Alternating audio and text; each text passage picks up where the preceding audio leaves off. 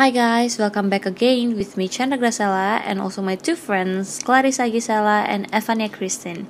And for today, we're going to discuss about social class in social linguistic.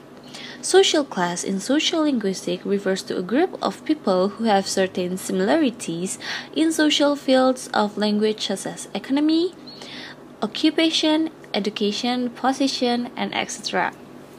It is possible for an individual to have more than one social status.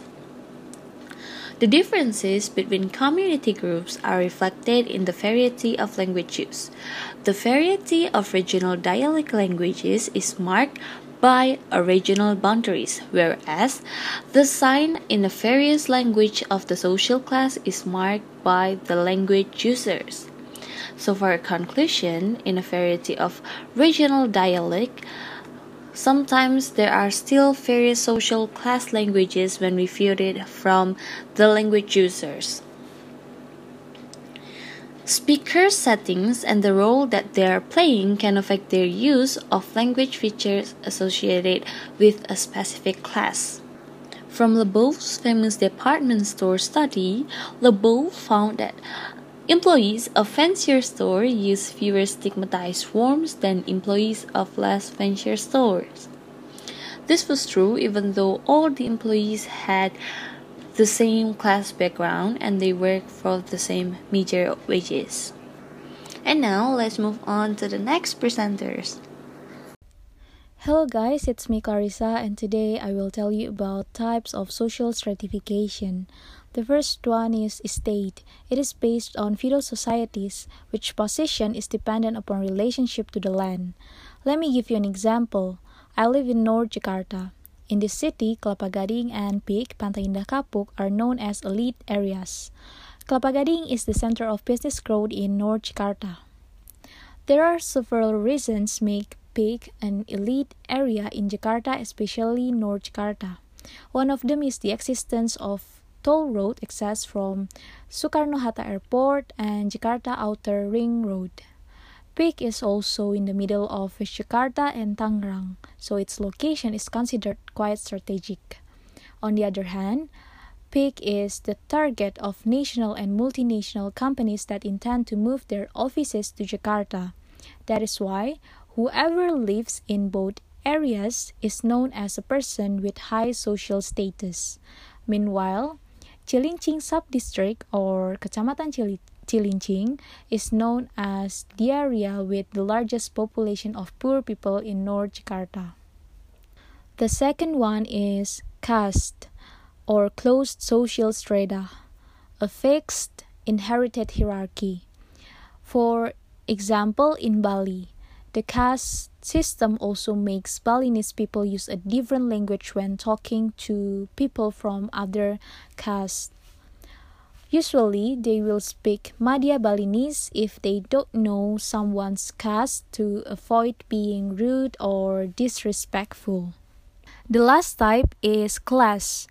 Like now, we have lower class, we have middle class, we have upper class. It is based on the income but it's not fixed because we can move from one class to another class. For example, there's a lucky child. He came from an ordinary family from the lower class. Because of his singing talent, he went viral. He was invited to several TV shows, and a couple of artists decided to adopt him as their son. It proves that everyone has the opportunity to move up to a better social class. Okay, people, that's all for types of social stratification. And now, let's jump to the next speaker, Evania. Hey, it's me Evania. So, we already heard about what is social class explained by Cella and types of social stratification by Clarissa. And now I will talk about two central components of social class which consist of objective and subjective measure. So the objective measure is like measuring economic power, like property ownership and control it confers on its possessor. So it's about do you have your own land or house or how much money do you have? If we have those material things in certain standard, then this situation will give us a lot of power in social class. And the second component, which is subjective measure, this component is more focused on measuring prestigious, reputation, and status. So we can take example from people as public figure like celebrity or even government. And when people are being well known because of their profession, then they will have higher social class because of those aspects, which are prestigious, reputation, and status, as I mentioned before.